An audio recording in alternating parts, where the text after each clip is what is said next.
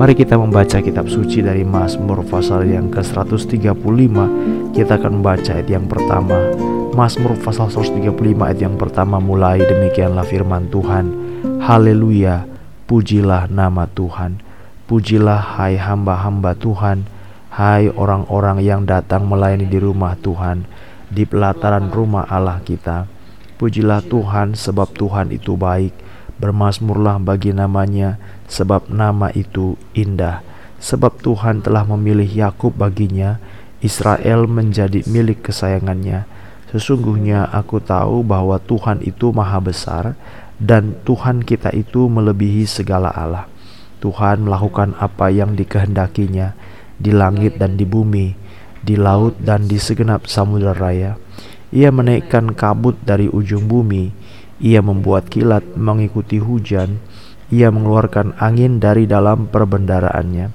Dialah yang memukul mati anak-anak sulung Mesir, baik manusia maupun hewan, dan mendatangkan tanda-tanda dan mujizat-mujizat ke tengah-tengahmu, hai Mesir, menentang Firaun dan menentang semua pegawainya.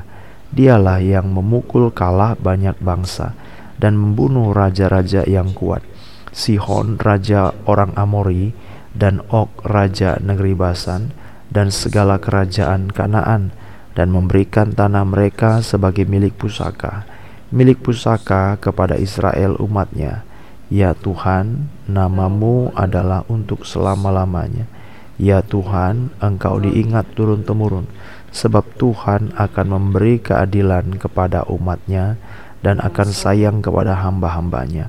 Berhala bangsa-bangsa adalah perak dan emas buatan tangan manusia, mempunyai mulut tetapi tidak dapat berkata-kata, mempunyai mata tetapi tidak dapat melihat, mempunyai telinga tetapi tidak dapat mendengar, juga nafas tidak ada dalam mulut mereka. Seperti itulah jadinya orang-orang yang membuatnya, semua orang yang percaya kepadanya. Hai kaum Israel, pujilah Tuhan. Hai kaum Harun, pujilah Tuhan. Hai kaum Lewi, pujilah Tuhan. Hai orang-orang yang takut akan Tuhan, pujilah Tuhan. Terpujilah Tuhan dari Sion, Dia yang diam di Yerusalem. Haleluya. Sampai di sini pembacaan kitab suci. Puji Tuhan.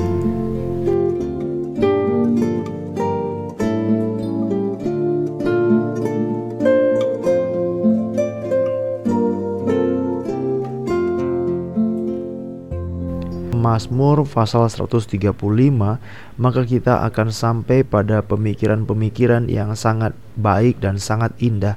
Misalnya yang pertama, kita akan tahu bahwa apa yang dimaksud dengan hamba-hamba Tuhan. Dalam Mazmur seratus tiga puluh lima ini, istilah hamba-hamba Tuhan itu sebenarnya bukanlah istilah yang hanya terkurung pada kelompok Lewi atau kelompok Harun, tetapi kita juga nanti akan melihat bahwa istilah hamba-hamba Tuhan ini adalah istilah yang umum atau istilah yang semua berkaitan dengan general atau orang Israel secara umum.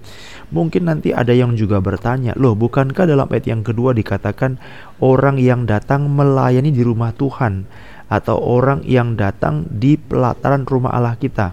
Nah, jadi kalau yang melayani berarti orang Lewi dong. Nah, tidak seperti itu ya.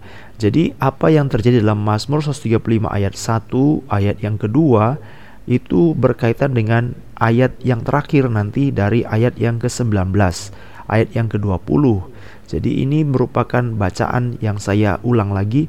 Haleluya, pujilah nama Tuhan, pujilah hai hamba-hamba Tuhan, ayat dua.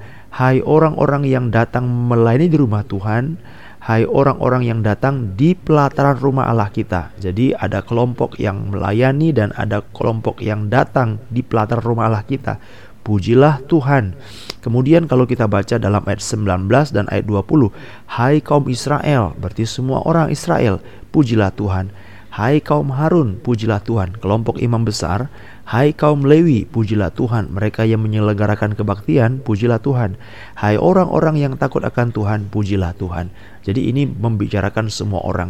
Tetapi memang walaupun dalam Mazmur seratus tiga puluh lima istilah hamba-hamba Tuhan dan siapa yang memuji Tuhan itu sudah diceritakan, yaitu semua orang dan orang yang melayani di rumah Tuhan dan orang yang datang ke rumah pelataran rumah Allah, mereka memuji Tuhan.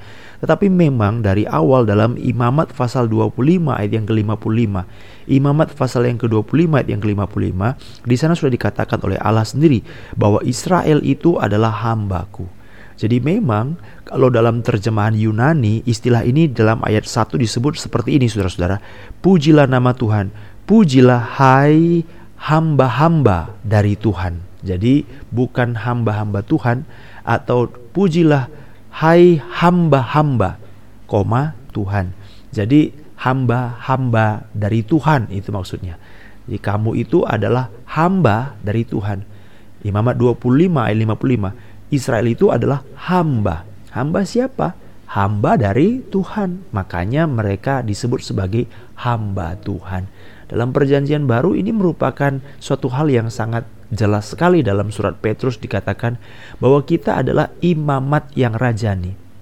Jadi ada istilah rajani, tapi adalah istilah imamat. Jadi kita ini adalah imam-imam, kita adalah kerajaan imam yang ditebus dan dijadikan menjadi kerajaan imam oleh pekerjaan Yesus Kristus. Jadi ini prinsip yang konsisten dalam perjanjian lama, sama juga dalam perjanjian baru, bahwa kita semua ini adalah menghamba, menjadi hamba. Menjadi hamba bagi siapa? Bagi Tuhan. Maka dalam Mazmur seratus tiga puluh lima ini adalah Mazmur yang ditujukan kepada semua orang. Bukan hanya orang-orang tertentu, bukan hanya kelompok tertentu, tetapi semua kita adalah hamba. Hamba siapa? Hamba dari Tuhan. Orang Israel adalah hamba Tuhan. Kita juga adalah hamba dari Tuhan. Kita menjadi hamba karena kita telah dibeli, lunas, dibayar. Jadi biasanya trading, pembelian, perdagangan daripada hamba itu adalah, budak belian itu adalah, kalau dia sudah dibeli, sudah dibayar oleh seorang tuan, maka tuan itu berhak atas hidupnya. Kita sudah dibeli dengan darah Yesus dan Tuhan berhak atas hidup kita. Kita adalah hamba bagi Tuhan.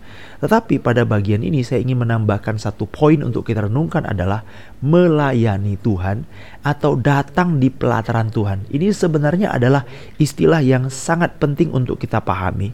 Karena istilah melayani di rumah Tuhan tidak hanya sekedar menyelenggarakan kebaktian, atau datang di rumah Tuhan itu bukan hanya sekedar hadir secara fisik. Mari kita baca misalnya dalam Mazmur seratus tiga puluh lima ayat dua. Hai orang-orang yang datang melayani di rumah Tuhan, hai orang-orang yang datang di pelataran rumah Allah kita.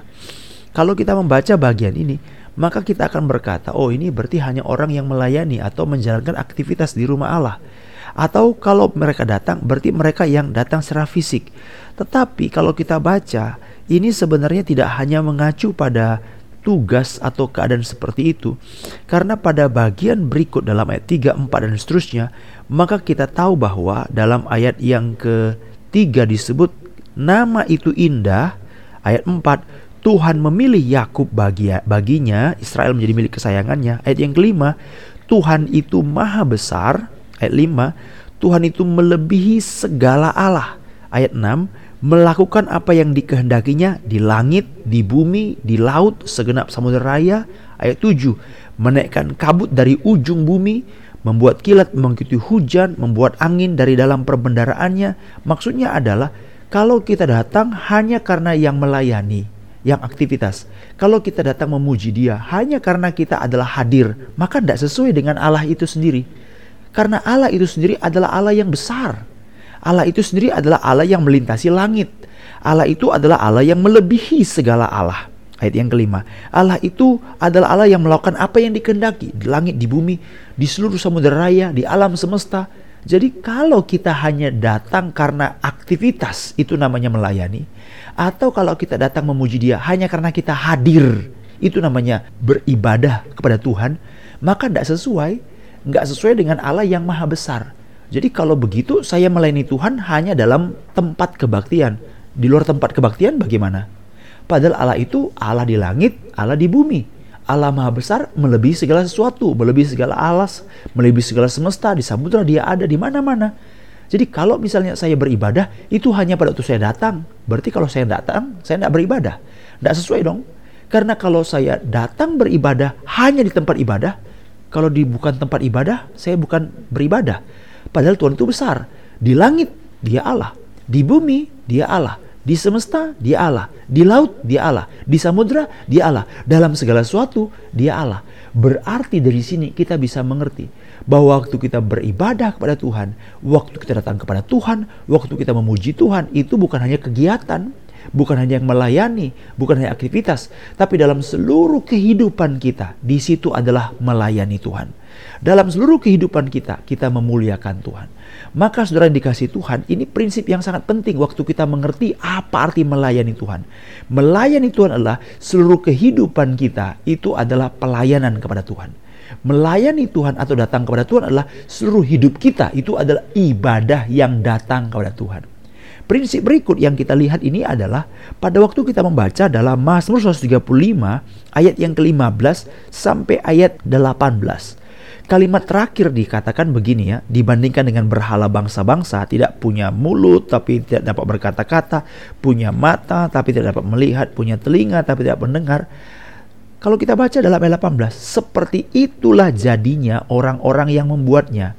Dan seperti itulah jadinya orang-orang yang percaya kepadanya. Saudara mengerti maksud kalimat ini? Orang yang percaya kepada berhala yang mati, nanti dia akan sama seperti berhala yang disembahnya. Orang yang percaya kepada Tuhan tertentu akan menjadi sama seperti Tuhan yang dia sembah. Saya ulangi sekali lagi ya. Orang yang menyembah kepada berhala tertentu akan menjadi sama seperti berhala yang dia sembah. Orang yang menyembah kepada Tuhan tertentu akan sama menjadi seperti Tuhan yang dia sembah. Itu sebabnya dalam ayat delapan belas. Seperti itulah jadinya orang-orang yang membuatnya. Dan seperti itulah jadinya semua orang yang percaya kepadanya. Jadi kembali kita pikirkan. Kalau kita hanya datang melayani Tuhan di tempat kebaktian. Berarti di luar tempat kebaktian kita tidak sebut melayani Tuhan. Itu bukan menyembah kepada Tuhan yang benar. Karena Tuhan yang benar itu adalah Tuhan atas segala-galanya. Seperti itulah nanti orang yang menyembah Tuhan itu. Jadi kalau saudara Tuhannya adalah Tuhan yang sejati, maka saudara pun akan menjadi orang yang akan serupa dengan Tuhan yang sejati. Bukan berarti kita menjadi Tuhan, tetapi Alkitab mengatakan dalam ayat yang ketujuh belas dan delapan belas, seperti itulah jadinya orang-orang yang menyembah. Jadi kalau saudara menyembah Yesus yang khayalan, Yesus hanya yang menyembuhkan, saudara hanya akan memikirkan Tuhan Yesus seperti itu. Itu adalah nanti pikiranmu. Itu nanti akan menguasai keadaanmu. Jadi engkau akan pikir bahwa Yesus itu ada penyembuh. Engkau cuma pikir Yesus itu akan memberikan kemakmuran. Ya Yesus menurutmu seperti itu. Dan engkau akan hidup seperti itu. Padahal memang Alkitab mengatakan dari awal, orang-orang yang menyembah Tuhan akan menjadi sama seperti orang yang disembah itu. Akan jadi sama. Dan dalam iman kita sebenarnya saudara-saudara, Tuhan itu sebenarnya akan membuat kita makin lama makin serupa dengan Dia. Misalnya kalau kita membaca dalam Kolose pasal yang kedua atau nanti Efesus pasal yang keempat, daripadanyalah seluruh tubuh yang rapi tersusun. Efesus empat ayat enam belas. Daripadanyalah atau ayat lima belas, tetapi dengan teguh berpegang kepada kebenaran dalam kasih, kita bertumbuh dalam segala hal ke arah Dia, yaitu Kristus. Jadi kita ini makin hari makin bertumbuh kepada siapa? Kepada Kristus. Efesus empat ayat yang kelima belas. Makin hari makin kita bertumbuh kepada Kristus. Kolose pasal tiga ayat yang kesepuluh. Dan telah mengenaskan manusia baru yang terus-menerus diperbaharui untuk memperoleh pengetahuan yang benar menurut gambar haliknya. Kita terus-menerus diperbaharui memperoleh pengetahuan yang benar menurut gambar halik. Jadi makin lama kita akan makin diperbaharui. Serupa dengan apa? Serupa dan sergambar dengan Allah. Karena memang dari awalnya kita diciptakan serupa dan segambar dengan Allah. Jadi saudara dikasihi Tuhan, inilah arti daripada melayani Tuhan. Inilah arti daripada beribadah kepada Tuhan atau datang kepada Tuhan. Apa itu melayani Tuhan? Apa itu beribadah kepada Tuhan? Yaitu seluruh hidup kita akan diubahkan. Diubahkan kemana? Diubahkan serupa dengan Allah yang kita sembah. Hal yang sama di mana-mana. Semua agama akan Seperti itu prinsipnya. Ini dalil daripada Tuhan. Kalau engkau menyembah Allah yang salah, maka engkau akan hidup dengan penuh gambaran yang salah. Kalau engkau menyembah Yesus yang imajinasi, maka kamu akan hidup dengan iman yang imajinasi. Tetapi kalau engkau menyembah kepada Allah yang benar, engkau melayani Allah yang benar, maka engkau akan diubah menjadi serupa, menjadi sama dengan gambar Allah yang benar. Engkau akan diubahkan ke arah Dia Kristus yang adalah kepala. Efesus empat ayat lima belas. Engkau akan memiliki pengetahuan yang benar menurut gambar halik, menurut gambaran rupa Allah. Demikianlah Mazmur seratus tiga puluh lima, suatu kepastian. Jadi kita tahu dari mana bahwa iman kita benar. Kalau makin lama kami makin serupa dengan Kristus. Dari mana kamu tahu kalau kamu menyembah Allah yang benar? Kalau makin lama kamu hidup seperti apa yang kitab suci bicarakan. Makin lama, bukan hanya satu aspek, bukan hanya kesembuhannya, bukan hanya kemakmurannya, bukan hanya berkatnya, tapi makin lama kamu makin serupa dengan apa yang firman Allah tuntut dan lakukan. Biarlah kita mengerti, dapat mengeksaminasi, menceritakan, menguji, memeriksa diri sendiri. Sudahkah saya makin lama seperti apa yang firman Allah katakan? Waktu makin lama hidup kita makin serupa dengan firman Tuhan. Dari situ kita tahu bahwa kita menyembah Allah yang benar. Mari kita berdoa.